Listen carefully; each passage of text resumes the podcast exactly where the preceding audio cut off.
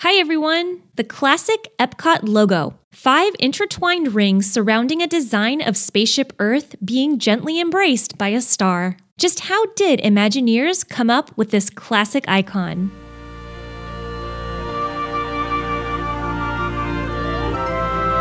Seeing the Epcot logo is something that can bring a whirlwind of emotions, from chills to excitement. The design has become known as the flower. Without any text at all, guests know exactly what park it's for when they see it. When Imagineers were cooking up ideas for what the logo would be before park opening, initial designs included the text Epcot or Epcot Center, often stylized in a kind of word art. The overall goal among all of the designs was that it had to be appropriately futuristic. Designer Norm Inouye was the person who came up with something amazing for the logo. Five connected rings representing information, technology, environment, education, and entertainment. The pillars that Epcot was striving to achieve. His design initially had the five rings surrounding a central star without Spaceship Earth. Then, after some modifications, it became the Epcot logo we know today. The five rings surrounding Spaceship Earth showed unity among the park and how it was the central icon among the other pavilions surrounding it. This is distinguished from the individual pavilion logos, which you'll find only consist of one ring in their designs. These pavilion logos were also designed by Inouye. He created hundreds of logos in different styles to get a sense of what Imagineers were looking for, ultimately landing on contemporary shapes and designs. Through the changes over the years in both the pavilions and the park as a whole, the logos withstand the test of time and continue with Epcot's contemporary aesthetic.